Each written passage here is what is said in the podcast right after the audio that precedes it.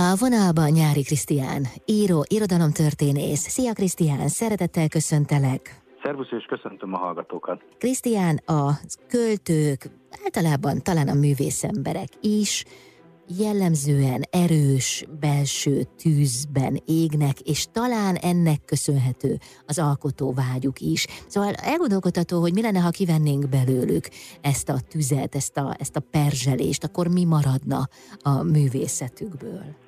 Hát attól függ, hogy mit tekintünk perzselésnek. Vannak olyan nagy költőink, akiknél nem jellemzőek ezek a nagy szélsőséges érzelmek, legalábbis elrejtik őket. Gondoljunk mondjuk Arany János költészetére. Szóval nem feltétele a költői létnek, hogy folyamatosan izzó érzelmeket érezzen és a versében is megjelenítsen valaki, de legalábbis nem hátráltatja a dolgot, tehát nagyobb eséllyel írnak impulzívabb, nagy érzelmeket megélő emberek verseket, mint azok, akik szeretik elfolytani, de azért arra is van példa.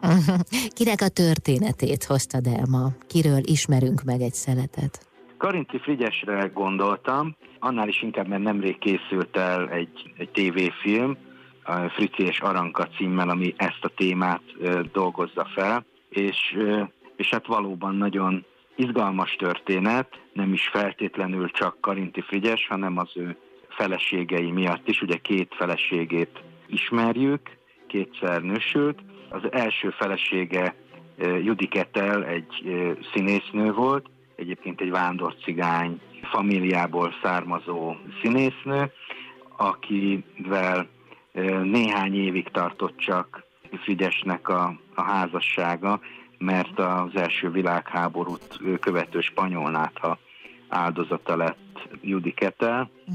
Akit a költő versében csak Bogának hívott, hát annyira megrázta felesége halála, akit, akit nagyon szeretett, és akivel már egy gyermeket is neveltek, hogy itt egy naplót, Boga napló címmel, ami a nyugatban megjelent, amelyben hát megpróbálta feldolgozni, és a közönségnek is elmesélni saját fájdalmát, amiben azt írta, hogy annyira fájdalmas volt számára a felesége elvesztése, hogy úgy érzi, mintha az agyában egy daganat képződne, és az örökké vele marad, és hát ugye tudjuk, hogy, hogy aztán valóban agydaganatot találtak nála, és végsősoron ez vezetett el aztán a, a, a halálához. Nem olyan sokkal, egy évvel a felesége halála után 1920-ban ismerte meg a második feleségét, Bőm Arankát, aki egy nagyon más típusú asszony volt, mint, mint Judy Kettel. Jellemző módon ugye úgy ismerkedtek meg, hogy Bő Aranka, aki már férjes asszony volt, sőt fiatal lánykorában ő volt Adi Endrének az egyik múzsája, betelefonált az újságírók körébe a Nyugat kávéházba, és azt mondta, hogy a legtehetségesebb költőt vagy írót adják neki, és hát véletlenszerűen a pincér Karinti Frigyes szólította a telefonhoz, és így kezdtek el évődni, beszélgetni, és aztán pedig ebből rendezvú, szerelem, és, és nem sokkal később pedig házasság lett, ami hát egy ilyen nagyon híres vagy hírhet kapcsolat volt, egy ilyen igazi sevelet se nélküled kapcsolat. A házaspárnak a folyamatos veszekedései és a nagy kibékülései, azok lényegében a nyilvánosság előtt zajlottak. Bőmarank egy feltűnően szép és igen okos asszony volt, akinek a férfiak nehezen tudtak ellenállni, ő pedig nem is nagyon akarta, hogy ellenálljanak neki, és ennek a történeteit Karint is gyakran megírta, a néha álnéven, néha pedig egészen nyilvánosan sok ismert alkalmi partnere, szeretője neve volt, vált ismerté Bő Marankának, többek között a fiatal Déri Tibor, aki meg is írta ezt a történetet az Ítélet nincs című regényében. Ennek ellenére mindig visszatalált a férjéhez, illetve a férje visszament hozzá. Akkor megkérdezték tőle, hogy a sok veszekedés, hűtlenség ellenére mi köti mégis Arankához, akkor azt válaszolt, hogy a kíváncsiság, az, hogy kiszámíthatatlan és sohasem unalmas, hogy nem tudható, mi lesz a következő lépése. És még azt is mondta, hogy ez kicsit olyan, mint amikor egy afrikai vadász párducra vadászik, és csak egy szál kés van a kezében, és jön a párduc, és nem tudjuk, hogy ebből az életre halálra szóló harcból kikerül ki győztesen, de hát pont ettől izgalmas az egész.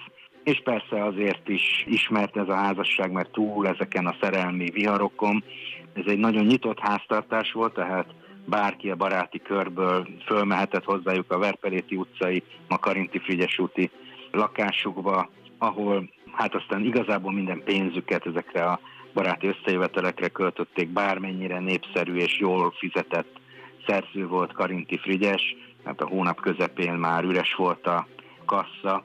Az ő fia Karinti Ferenc meg is írja a Barack című novellájában egy ilyen történetet, amikor már csak a Barack volt otthon, amit a családot megmenteni igyekvő házvezetőnő készített a, a, a céli hónapokra, de egy baráti társaság egy este alatt azt is megette, úgyhogy a házvezetőnő föl is mondott, és aztán folytatódott tovább ez a hát nagyon kalandos, de azért nagyon nehéz élet, ami 18 évig tartott ez a, ez a házasság.